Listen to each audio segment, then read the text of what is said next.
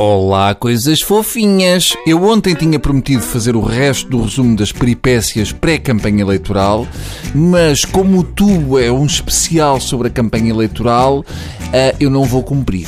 Confesso que a campanha eleitoral é uma temática que me chateia, porque ainda não me recompus dessa infâmia de terem marcado eleições em dias de jogos de futebol. Pois querem que o futebol português progrida. Não admira que as equipas apostem só em estrangeiros, que ao menos estão com a cabeça no jogo e não a pouparem-se para irem votar ou descansar por terem ido de manhã ao ginásio da escola exercer o voto. Parecendo que não, votar cansa, especialmente se for nos mesmos.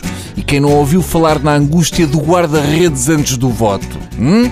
Ninguém mas dá-me jeito de dizer isto. Mas este ano, para sabermos resultados de sondagens à boca das urnas, vamos ter que ficar à espera do fecho das urnas nos Açores e do final do Sporting Guimarães. Minha pergunta é: se calha o Benfica perder com a União da Madeira Será que as sondagens andam a contabilizar esses 6 milhões de abstenção? Deviam obrigar as pessoas a votar antes do jogo. As pessoas que eu conheço, se o Benfica perde, não saem de casa nem para pôr o lixo. Se calha o glorioso perder, ainda vai ser a Catarina Martins primeira-ministra, porque estavam todos grossos e com vontade de protesto. Eu acho muito arriscado misturar eleições com futebol. Não dá para ir a tudo.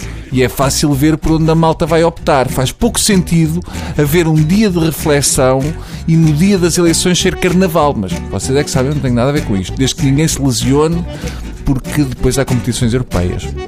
Entretanto, em termos de novidades de campanha, nada especial.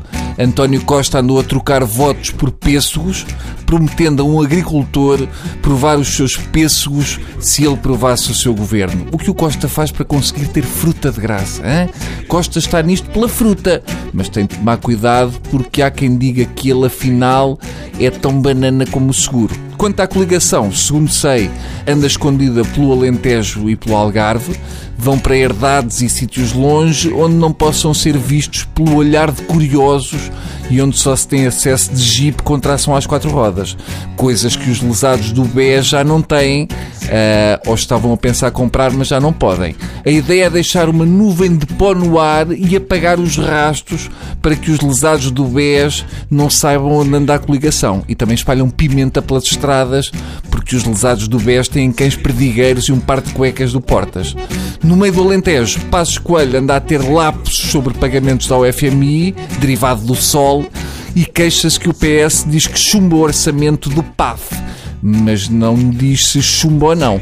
Diz aquelas frases misteriosas que abrem grutas e latas de atum e afirma que nunca será oposição ao país. Eu tenho saudades.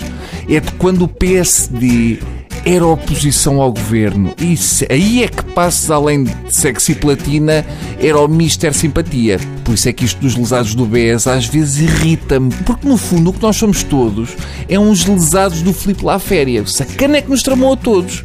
E eu até acho que ele canta bem. Foi embirração. Até amanhã prometemos voltar com gazelas em chamas, cenouras que se despem com um espirro e a notícia de que afinal Passos Coelho pagou o supermercado em vez da Segurança Social. Beijinhos.